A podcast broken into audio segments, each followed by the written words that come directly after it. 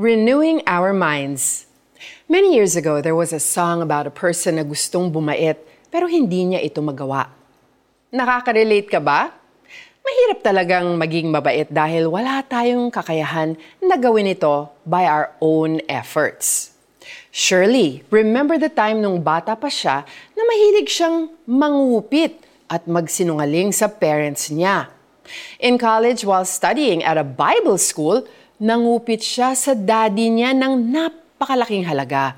It was her father's travel allowance, which needed liquidation. The night before he left, he found out na kulang yung pera niya. And he asked her about it.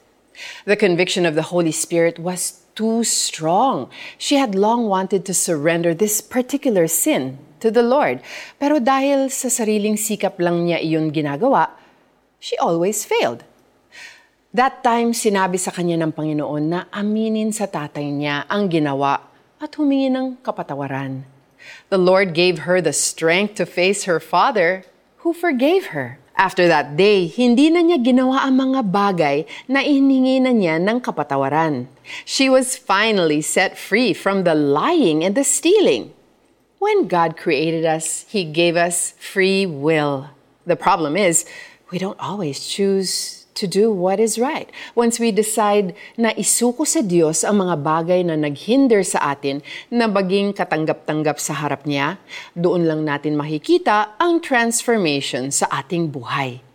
Lagi nating isaisip ang Matthew six thirty-three, "But seek first the kingdom of God and His righteousness, and all these things will be added to you." Hindi lang ito tungkol sa pangangailangang material at pisikal, kung hindi pati na rin sa espiritual. We can trust the Lord to continually renew our minds. Aking amang nasa langit, kailangan ko po kayo para mabago ang aking kaisipan. Baguhin niyo ang aking buhay at maging karapat-dapat sa inyong presensya. Amen and amen. Ito po ang ating application. Number one, admit what you had been doing wrong.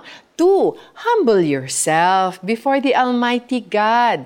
Three, pray for yourself and then ask for forgiveness. Four, repent by not committing the same sin.